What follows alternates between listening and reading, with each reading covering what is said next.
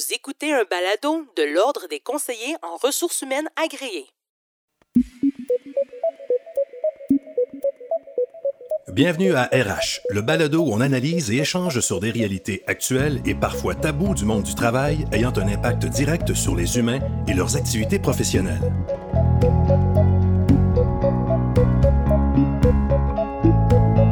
Thème de cet épisode, la résilience et le changement de cap des exécutifs à l'ère du coronavirus. Traiter de la résilience et du changement de cap des exécutifs à l'ère du coronavirus, j'ai le privilège d'être virtuellement en compagnie de Madame Geneviève Forcier, CRHA, distinction fellow, chef de la direction de Promutuelle Assurance. On a encore l'obligation de dire qu'on est à distance, même si ça devrait aller euh, de soi, sauf que vu ce qu'on ce a dans l'actualité euh, ces jours-ci, je prends le soin de le préciser. On est à distance, mais on va communiquer. Madame Forcier, merci beaucoup d'avoir accepté l'invitation. Ben, bonjour André, ça me fait plaisir. Merci d'être euh, avec moi aujourd'hui. C'est un sujet très intéressant parce que on a parlé beaucoup de la situation des, euh, des, gestionnaires ou des employés qui étaient dans la stabilité. Il n'y avait pas de changement de, de, de, de rôle, de, de, position dans une entreprise et encore moins de changer d'entreprise, même si on a un peu parlé là, de recrutement, etc. Mais de votre côté, ça a été euh, un changement important dans une période où il y avait beaucoup de changements. Effectivement. Euh, j'ai pris mon rôle chez Promutuel fin décembre, début janvier. Alors, effectivement, euh, de voir arriver la pandémie euh, quelque part à la mi-mars, ça donnait pas beaucoup de temps pour avoir complété l'intégration. Mais en même temps, je pense que ça permet de tester nos habiletés de leadership, nos habiletés à s'adapter assez facilement. Puis quand on est bien entouré, j'ai une super équipe chez Promutuel, ben ça a fait en sorte de me permettre d'atterrir plus facilement que ça aurait été le cas autrement. Est-ce qu'il y a eu un déclic? Est-ce qu'il y a un moment où vous êtes dit, ça y est, je, me lance, je, suis prête? Est-ce que c'est une, réflexion qui datait? Ça ressemblait à quoi? Ben, c'est sûr qu'on n'arrive pas euh, à accepter des défis de cette nature-là sans y avoir pensé avant. ça faisait un bout de temps que cette réflexion-là était euh, bien installée. J'avais le sentiment d'avoir fait le tour de l'industrie pharmaceutique. Hein. alors, euh, ça, ça, a commencé il y a à peu près deux ans, cette histoire-là. J'avais fait une longue carrière dans le pharma, j'avais le goût de faire autre chose. Et comme moi, je suis un agent de changement, ce qui me tentait, c'était des industries en transformation. Et je trouvais que l'industrie des assurances, qui est généralement considérée comme une industrie euh, un peu conservatrice, euh, était à un confin important de son histoire. Donc, se transformer pour s'en aller vers le digital, le numérique, euh, offrir une stratégie, je dirais, multicanale à l'assuré qui veut choisir soit de transiger avec son agent d'assurance, de le faire au téléphone ou, de le faire par des moyens électroniques. Je trouvais qu'il y avait une opportunité de transformation qui me souriait et j'avais l'impression d'être prête. J'avais l'impression de, de, pouvoir faire ce passage-là, de le faire avec succès. Ça veut dire que euh, tout le volet visioconférence, comme on fait en ce moment, vous et moi, euh, vous, vous le sentiez, vous vous disiez que cette industrie, en fait, vous vouliez peut-être même apporter cette industrie-là euh, là-dessus, alors que là, c'est la vie qui s'en est chargée? Oui, ben, je dirais, si j'aurais jamais la prétention d'être celle qui aura introduit le numérique euh, au niveau de l'industrie des assurances. C'est un changement qui était, qui est amorcé, je dirais, depuis probablement quatre ou cinq ans. Alors, tous les assureurs, que ce soit des assureurs de personnes ou des assureurs de dommages, euh, étaient tous engagés dans cette voie-là. Ce que la pandémie a fait, c'est d'accélérer la possibilité, dans le fond, de s'y rendre plus rapidement. Tu sais, je, quand, moi, quand je pense aux jeunes générations qui entrent sur le marché du travail, quand je pense à toutes les, préoccupations de conciliation travail-famille, le nombre d'heures passées dans le trafic, il n'y a plus beaucoup de monde que le goût d'arriver le soir puis d'avoir une visite ou un appel de son agent d'assurance. Tout ce qu'on est capable de faire en ligne en termes de se documenter puis d'avoir à finaliser notre transaction avec notre agent d'assurance, là, ça devient intéressant. Donc, ce que la pandémie a voulu faire, elle, elle nous a confinés.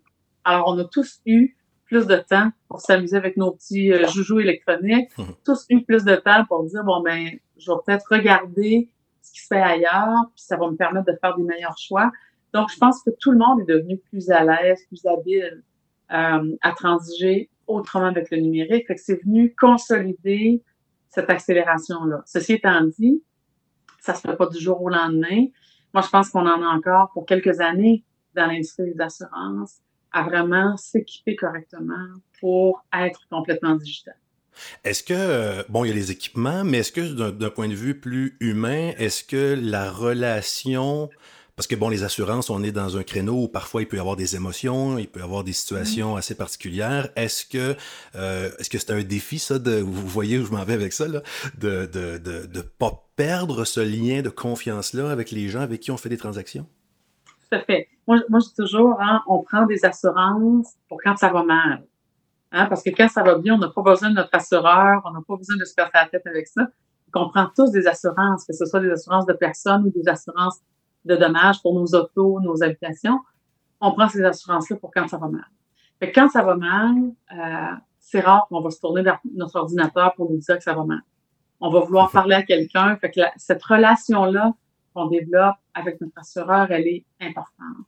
Moi, je pense que la proximité, ça ne se remplace pas. Cette proximité-là, euh, elle doit être là à différents moments je dirais, de la transaction euh, avec, avec notre assuré, notre membre assuré.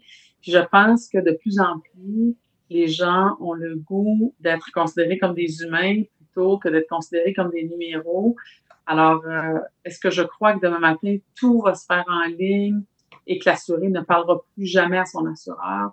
Je, je ne pense pas. Je pense qu'il va rester plein de situations où on va vouloir soit terminer une transaction, parce que ce qu'on veut assurer est plus complexe à assurer, ou dans le cas d'une réclamation, on va devoir parler à notre agent d'assurance. Donc, moi, ce auquel je crois, c'est les stratégies d'omnicanal. Donc, je pense qu'il faut permettre à l'assuré de faire affaire avec nous de la façon dont il le veut, que ce soit à travers un agent, que ce soit à travers le téléphone, que ce soit à travers le web. Il faut permettre tous ces choix-là à l'assuré, mais ultimement, ça ne remplace pas le contact avec. Donc, moi, je pense qu'il va toujours rester une bonne dose de ça quand même. Justement, en parlant du contact avec l'humain, euh, vous nous avez bien expliqué là, les, changements technologiques euh, que la COVID avait apportés. Maintenant, j'aimerais savoir, euh, si on revient à vous, puisqu'on parle de changement de cap pendant le coronavirus, est-ce que justement d'être dans une époque de, de distance, en quelque sorte, est-ce que vous, d'arriver dans une nouvelle organisation avec ces responsabilités-là, Comment vous avez dû gérer ça? Parce que là, il faut développer des relations avec les gens, il faut euh, peut-être même imposer son style ou sa couleur. Comment vous avez géré ça? Hmm. C'est une excellente question. Puis euh, probablement, quand je vais regarder ça avec du recul, dans six mois, douze mois, je me dirais, ah, c'est ça qui a, fait la différence. Euh, au moment où ça est arrivé, j'avais deux mois un peu plus de vécu avec mon organisation. J'avais eu le temps d'établir quand même les bases du lien de confiance entre les membres de mon équipe de direction et moi. Alors, on a dû capitaliser sur ça très rapidement. Euh, on a rapidement, on est rapidement passé en mode virtuel, euh, mais en mode virtuel visuel, où on était capable de se voir. Je suis assez convaincue que s'il avait fallu gérer tout ça uniquement au téléphone, sans qu'on soit capable de se voir, ça aurait été difficile. Donc, en le faisant à travers les, les nouveaux médiums, ça nous a quand même permis euh, de créer cette relation-là. Ceci étant dit, il a fallu investir dans davantage de communication de groupe, davantage de communication individuelle. Donc, moi, comme bien d'autres leaders, on a tous vu nos heures s'allonger. Parce que euh, d'une rencontre que tu fais à la cafétéria, dans un, dans un corridor, euh, tu accroches quelqu'un à la fin de la rencontre, je ne pouvais pas faire ça. Alors, pour m'assurer que j'étais quand même capable d'aller sentir le pouls de mes équipes, il fallait trouver une façon autre de le faire. Donc, euh, effectivement, ça a apporté son lot challenge. Moi, je suis quelqu'un qui aime communiquer de façon directe, franche, transparente, de façon continue. Euh, donc, je suis pas la fille qui attend uniquement les grandes occasions pour, pour communiquer. Alors ça, ça a permis de créer ces liens-là. J'ai une équipe aussi qui a embarqué dans le jeu. Moi, je disais à mon équipe, on se connaît peu, alors, si vous sentez des inconforts, des malaises, faut qu'on se le dise parce que probablement je serais pas capable de vous lire à distance.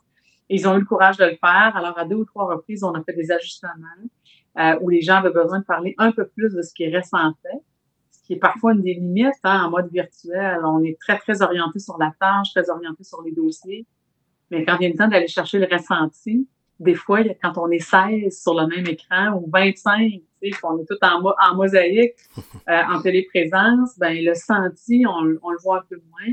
Donc, euh, moi, j'ai demandé à mes gens d'être hyper transparents par rapport à ça. Ça nous a permis de créer ces lignes-là. Maintenant, ça remplace pas tout. moi, j'avais planifié de faire une tournée de nos 16 sociétés mutuelles pour aller rencontrer les conseils d'administration, passer du temps dans chacune des sociétés mutuelles. J'ai eu le temps d'en faire trois avant que la pandémie se déclenche. Pour moi, c'est la première chose que je vais faire dès qu'on va être déconfiné, de retourner vers les régions, retourner vers nos sociétés mutuelles pour vraiment aller créer ce lien-là en mode face à face. Donc, euh, je pense pas qu'on peut, on peut gérer une organisation de la taille de celle qu'on a uniquement à distance. Il faut investir dans les relations avec les gens à travers le temps. Vous avez parlé de déjà quelques ajustements qui ont été faits sur euh, la façon de travailler, sur les relations. Ça veut dire que vous avez installé un climat de, confiance, ou en tout cas qui mm-hmm. était euh, euh, adéquat pour aller là-dedans sensiblement rapidement. Oui, tout à fait. Tout à fait. Puis encore une fois, tu sais, moi, j'ai toujours... c'est ça, ça faut être deux pour danser. alors, comme chef de la direction, c'est sûr que j'ai mon style, j'ai ma couleur, j'ai comment j'aime faire les choses, mais ça prend une équipe qui est prête à recevoir ça puis à accueillir ça. Puis moi, tu sais, je, salue l'ouverture avec laquelle mon équipe a travaillé. Euh, c'est pas simple hein, de s'ajuster à un nouveau gestionnaire, à un nouveau leader. Puis on allait vite parce que même si on gérait la crise, nous, on continuait à gérer des opérations. L'industrie des assurances est une, une des quelques industries qui a continué à opérer de la même façon qu'elle opérait avant la crise. On a eu moins de sinistres, évidemment, que ce qu'on aurait eu normalement. Mais donc, il fallait continuer à rouler le business. Il fallait livrer les grands dossiers. Il fallait en même temps qu'on apprenne à se découvrir comme équipe. Donc, euh, ça a été euh, un baptême assez, euh, assez rapide. Assez rapide. Et un baptême qui aurait été très différent si vous n'aviez pas été dans une entreprise où on est dans l'essentiel. Vous avez sûrement un réseau avec des amis qui ont travaillé, qui, qui, gèrent des entreprises où on a géré de la décroissance puis des mises à pied. Ça aurait été très différent. Tout à fait. moi, je, siège sur des conseils d'administration euh, de certaines de nos, belles entreprises ici du Québec, puis que ce soit en hôtellerie ou en agroalimentaire. Euh, la, la, réalité a été très, très différente pour ces entreprises-là. Les, les, hôteliers euh, ont témoigné de, de, à quel point leurs taux d'occupation ont été affectés de façon importante. C'est encore le cas aujourd'hui. Tu sais, dans le cas de l'hôtellerie, ce sera probablement l'une des industries qui va euh, reprendre le plus tard le plus loin possible parce que avant que les gens décident de retourner à l'hôtel, puis qu'on décide de continuer à faire des congrès, des rencontres comme on faisait avant, il va s'écouler du temps. Euh, alors que dans l'agroalimentaire, à l'inverse de ça, ben, ils ont été sursollicités parce que tout le monde s'est stocké euh, en pensant qu'on ferait face probablement aux mêmes carences que lorsqu'il y a eu durant les grandes guerres. Donc, euh, ces industries-là ont été sursollicitées.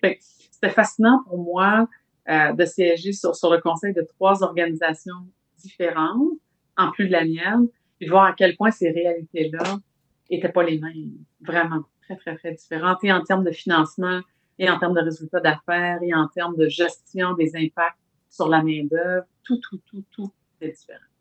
On va s'arrêter là-dessus pour une toute petite pause. Et dans quelques instants, j'aimerais ça qu'on revienne justement sur l'aspect insécurité euh, de certains secteurs. Vous en avez parlé un peu. Est-ce que le vote a été touché? Jusqu'à quel point? Ou de quelle façon? On revient dans quelques instants avec Madame Geneviève Fortier, CRHA, distinction fellow, chef de la direction de Promutuelle Assurance.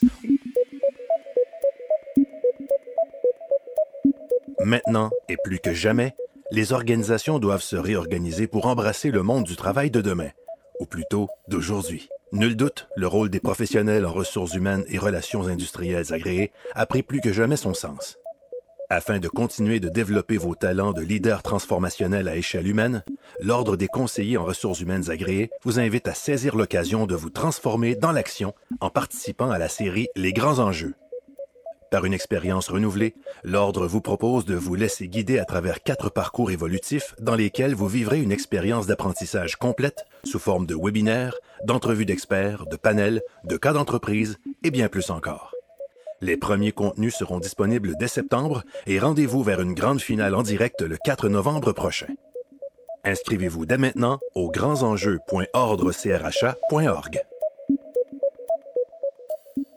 On est de retour avec la chef de la direction de Promutuelle Assurance, Madame Geneviève Fortier, qui euh, va nous parler de son, de son secteur. Évidemment, on est là pour parler d'elle puis de son changement de carrière, mais euh, vous avez parlé de, certains secteurs d'activité où il y avait de l'incertitude, où on, vous avez même fait référence à des guerres. Donc, est-ce que le secteur de l'assurance, qui peut, j'imagine, être assez euh, délicat dans des situations comme la pandémie, à quel point vous l'avez senti? Est-ce que vous vous attendiez à ça? Ça ressemblait à quoi?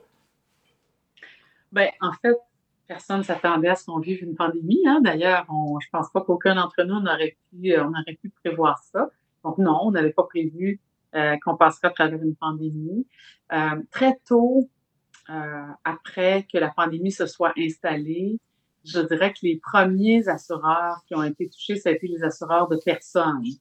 Où là, la question s'est posée de dire, bon, mais qu'est-ce qui se passe de, de ce point de vue-là? Quelles sont les réclamations qui vont être acceptées versus celles qui ne le seront pas? Alors, les assureurs de personnes se sont positionnés. Nous, chez Promutuel, on est un assureur de dommages, donc on assure des biens, on assure des autos, des maisons, des entreprises et des fermes dans le domaine mhm. agricole. Alors pour nous, pour les assureurs de dommages, euh, l'impact a été un peu moins grand puis un peu moins senti au début de la pandémie. Puis on a vu avec le temps, quand il y a eu le confinement, que euh, on se retrouverait dans une situation qu'on n'avait jamais vécue auparavant, à savoir que quand l'ensemble des Québécois sont à la maison, circulent pas sur les routes, il y a très, très peu d'accidents. Donc, on s'est retrouvé avec une sinistralité très, très basse. Euh, et ça a été le cas pour l'ensemble des assureurs de dommages. Donc, quelques semaines après le début euh, du confinement, ben rapidement, on a tous réalisé que euh, on allait évidemment être très en deçà de nos budgets de sinistralité et donc que nos assurés, eux, continuaient à payer des primes euh, et que c'était, je dirais, injuste que nous, comme assureurs, on engrange des profits qui étaient reliés à ça, alors que c'était le résultat de cette pandémie-là. Alors, euh, très rapidement, tous les assureurs, incluant Promutuel, on s'est positionné pour faire des remises de primes à nos assurés pour la période où leur véhicule automobile serait euh, à la maison et donc qui ne bougeraient pas et que leur risque serait pas euh, au rendez-vous. Donc, c'est logique de retourner des primes. Alors, on a fait ça du côté des assurances, euh, du côté de, nos clients en assurance automobile. Du côté des entreprises, ce qu'on a réalisé rapidement, c'est à quel point cette pandémie-là serait difficile pour les entreprises parce qu'il y a plein d'entreprises qui fermaient, il y a plein d'opérations, dans le fond, qui étaient, qui étaient arrêtées. Alors évidemment, là, ça mettait des entreprises plus à risque. Le risque de pillage, le risque de vol, alors le risque de fraude. Alors donc, ce risque-là a été un peu plus augmenté. Et donc, de ce point de vue-là, ben, on a continué à gérer la situation euh, de façon très, euh, très proactive. Donc, pour nous, comme assureurs de dommages, au final, euh, cette pandémie-là ne nous met pas dans une position précaire comme elle a mis d'autres industries. La seule autre partie que j'ajouterais, c'est qu'un assureur fait des revenus à partir de ses résultats d'assurance, donc combien nos sinistres nous coûtent versus les primes qu'on charge, fait aussi ses résultats à partir euh, des rendements sur les placements. Parce qu'évidemment, on gère les dollars qui arrivent des primes et on les place. Et comme vous le savez, il y a eu une chute des marchés hyper importante. Alors, on a perdu tout le monde en mars des sommes faramineuses. Avril a permis de ramener une certaine portion de ces rendements-là. Donc, au final, on est tous encore en rattrapage par rapport à ça. Puis on espère que d'ici la fin de l'année, on va, on va y arriver. Et donc, moi, j'ai dit à nos employés tout au long de cette crise-là à quel point on était privilégiés de faire partie de l'industrie des assurances, puis à quel point on était privilégiés que l'ensemble de nos emplois ait été conservé durant cette pandémie-là. On s'est fait un point d'honneur, évidemment, de dire que on allait travailler à garder tout le monde occupé, même s'il y avait un ralentissement des activités, euh, pour s'assurer de garder tout le monde au travail. Et moi, je disais, ben, les programmes gouvernementaux qui existent pour les employeurs, il faut permettre aux employeurs qui en ont vraiment besoin de pouvoir les utiliser. Hum. Donc, euh, ça nous a permis, à travers cette pandémie-là, euh, de, je trouve, de passer des messages très, très importants sur la force de cette industrie-là, les valeurs mutualistes qui nous anime de collaboration, de coopération. Euh, ça nous a permis aussi de renforcer des messages aussi importants que de dire il y a deux objectifs uniques qu'on poursuit durant cette crise-là. Le premier, c'est de protéger la santé et la sécurité de nos employés. Et le deuxième objectif qu'on poursuit, c'est de continuer à livrer la prestation de service à nos assurés au moment où ils ont besoin de nous. Et ça, ça a été ce qui nous a guidé, la ligne directrice qui nous a guidés tout au long de cette pandémie-là, puis qui a fait en sorte qu'il y avait plein de décisions difficiles qu'il fallait qu'on prenne. Et ces décisions-là étaient toujours ancrées sur quelque chose de très, très solide. Donc, c'est un peu comme ça qu'on on s'est comporté. C'est comme ça que notre secteur, de façon générale, a réagi. Mhm. Vous avez un peu répondu à ma prochaine question. Je voulais vous demander comment vous avez fait pour maintenir l'engagement de ces employés-là. Ouais. Je comprends que vous aviez deux, deux, deux objectifs, mais euh, concrètement, ça, ça, a pris quelle forme? Ben, en moi, je pense qu'il a fallu prendre soin des gens. Dans un premier temps, euh, on a dû prendre rapidement la décision d'envoyer tout le monde en télétravail. Alors, euh, sur une période d'à peu près deux semaines et demie, nous, on a presque 2000 employés. Tout le monde était rendu à la maison en télétravail. Donc, on a, on a fait des investissements d'équipement pour être capable d'outiller tout le monde euh, à partir de la maison. Moi, j'ai trouvé ça hyper important d'être connecté avec nos employés. Alors, j'ai fait des rencontres très régulières euh, en mode téléprésence et j'ai demandé à mes équipes de faire la même chose. Ce qui fait que toutes les semaines, on prenait le coup. On s'est mis à sonder nos employés sur une base ultra régulière pour voir comment ils vivaient ça, le télétravail. Euh, est-ce qu'ils s'ennuyaient de leurs collègues? Est-ce qu'ils avaient hâte de revenir au travail? Donc, on sondait sur une base régulière leur état d'esprit. Puis on réagissait. On a réinvesti dans notre programme d'aide aux employés. On a communiqué toutes sortes de trucs euh, pour comment on s'installe pour faire du télétravail. Fait que, tu sais, pour garder l'engagement des gens, pour que les gens sentent qu'on prend soin d'eux. Euh, et donc, on a pris soin d'eux durant toute cette période-là, puis on continue à prendre soin d'eux aujourd'hui.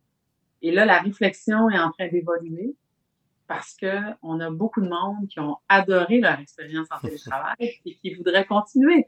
Donc, euh, là, on est en train de réfléchir avec tout le monde sur comment on va faire cette transition-là vers le, le, new normal, le retour à la réalité, non seulement dans une perspective court terme, mais dans une perspective moyen long un peu dans cet esprit-là, est-ce que vous avez eu ou est-ce que vous anticipez que vous allez devoir euh, gérer un enjeu RH dans le sens où euh, euh, de rétention d'employés, etc.?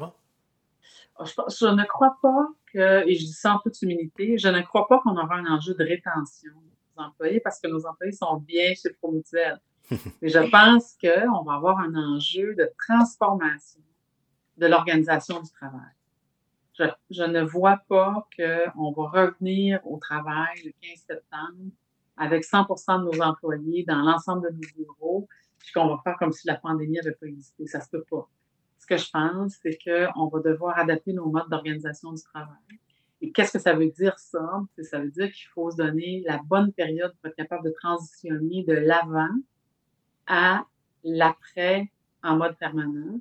Et donc, ça veut dire qu'on va devoir réaménager nos espaces de travail, re-réfléchir la façon de travailler en équipe, euh, se donner de nouvelles façons de travailler, des grands projets structurants avec du monde qui sont un peu partout. Ça veut dire qu'on va devoir mesurer la performance avec des nouveaux indicateurs qui ne seront pas les mêmes que quand tout le monde est assis dans le même salle. Euh, et ça veut dire aussi qu'il va falloir qu'on euh, on comprenne davantage le niveau de stress qui est associé à travailler sur une base permanente en télétravail. Il y a beaucoup de stress à être assis dans son auto pendant deux ou trois heures pour aller et revenir du boulot, mais il y a aussi beaucoup de stress à être assis 6, 7, 8 heures par jour derrière son écran à communiquer avec les gens. Moi, je pense qu'il y a peu d'entreprises qui maîtrisent ça encore, toutes ces dimensions-là. Donc, euh, moi, je dis à mes équipes, on sait clair qu'on s'en va vers ça, mais il va falloir ensemble qu'on transite et qu'on transitionne probablement sur quelques années, deux ans, trois ans, pour vraiment bien maîtriser ce nouvel environnement. Alors oui, ça va changer de façon. En même temps, euh, je vous cite euh, d'entrée de jeu, vous vous êtes décrite comme un agent de changement. Oui. Ça veut dire que je, je, je comprends que ces changements-là ne vous font pas peur. Pas du tout. Au contraire, moi, je trouve ça fabuleux. Puis je trouve que sais, quand on regarde l'histoire de l'humanité en rétrospect, ce qu'on regarde souvent, c'est que ça a pris souvent un grand choc pour créer des belles grandes vagues de changement qui nous ont permis d'évoluer, d'aller vers autre chose. Ça fait des années qu'on parle euh, de gestion du travail à distance. Ça fait des années qu'on parle d'agilité, d'agilité dans nos organisations. puis on a, on a de la misère à y arriver. On a des vieux processus, euh, on a des vieilles façons de faire qui nous empêchent d'y aller. Et moi, quand je regarde la prochaine génération qui entre sur le marché du travail, je trouve qu'elle a beaucoup à nous apporter. Euh, mon objectif, c'est qu'on crée des cellules d'innovation avec ces nouvelles générations-là qui vont venir nous aider à redéfinir autrement comment le travail peut se faire, puis probablement avec autant, sinon plus, de productivité que de rester dans nos vieilles pantoufles euh, que moi, au contraire, je suis hyper contente qu'on soit confronté à ça. Ça ne veut pas dire que c'est facile. Financièrement, on a des baux à gérer, on a des coûts de baux euh, à gérer. Euh, moi, je regarde à la fédération où, nos bureaux sont euh, à Québec. On a un bail qui dure encore 10 ans avec possibilité de renouveler 5 ans, où on occupe de nombreux étages dans ce building-là. Alors, comment on passe de cet état de fait-là à un état de fait qui nous permet d'aller rencontrer nos employés dans leur désir de travailler plus de la maison, puis en gérant nos coûts de façon appropriée. Fait que ce ne sera pas facile, mais ça, ça va être super intéressant. Pour conclure, Mme Fortier, je reviens à vous plus personnellement. Euh, tous ces changements-là, toutes ces décisions-là qu'il va falloir prendre, ça veut dire que votre changement de cap est arrivé à un moment euh, très, très stratégique, euh, un moment qui, doit être très intense pour vous. Mais je pense que moi, je crois beaucoup qu'on est la somme de ce qu'on a été. Alors, j'ose croire que l'expérience que j'ai acquise dans les neuf autres organisations qui ont précédé pour Mutuelle, me sert aujourd'hui. Chaque étape m'a préparé pour ça. Euh, j'aurais probablement vécu ça il y a cinq ans de façon très, très différente. Aujourd'hui, je le vis de façon très zen, très sereine, euh, parce que je pense que j'étais prête, j'étais prête à ça. Je pense que euh, il y a beaucoup de leaders euh, qui parfois atteignent les sommets des organisations en pensant qu'ils y sont parvenus uniquement par et pour eux-mêmes. Euh, moi, je suis celle qui pense que euh, on, est là où on est parce que d'autres nous ont permis d'y aller, puis en travaillant de façon rigoureuse, on arrive à ce résultat-là. je serais incapable de diriger Promutuel toute seule. J'ai vraiment une équipe de direction ultra solide qui fait en sorte qu'avec toutes les compétences qu'il y a autour de la table, puis l'intelligence collective qu'on déploie, même dans des périodes difficiles comme celle qu'on vient de vivre, on a été capable de le faire. Puis ils m'ont permis de réussir les six premiers mois de mon mandat euh, à cause de leur contribution puis la combinaison de nos efforts. on va voir pour la suite. C'est court, six mois dans une vie, surtout dans la vie d'un chef de la direction. C'est très, très court, mais on ah. espère que ça va bien continuer. Ben, je pense que vous nous avez démontré que le changement de cap des exécutifs à l'ère de la, de, la, de la COVID, c'est possible et que ça peut bien se passer, du moins bien commencer. Exactement. Je vous remercie pour votre temps aujourd'hui. Merci beaucoup. Bonne fin de journée, au revoir. À bientôt. J'ai eu le plaisir de m'entretenir avec la chef de la direction de Promutuelle Assurance, Madame Geneviève Fortier, qui est CRHA Distinction Fellow. Merci beaucoup de votre attention. Encore une fois, si vous avez apprécié ce balado, ne vous gênez pas pour aller le mentionner sur vos plateformes préférées. Vous pouvez entendre ou réentendre tous les épisodes de RH, le balado de l'Ordre des conseillers en ressources humaines agréés via les rubriques balado ou podcast des plateformes Apple, Google Play et Spotify. L'Ordre CRHA, c'est 11 000 conseillers et conseillères en ressources humaines et en relations industrielles agréées. Des professionnels pour qui l'humain est au cœur des organisations.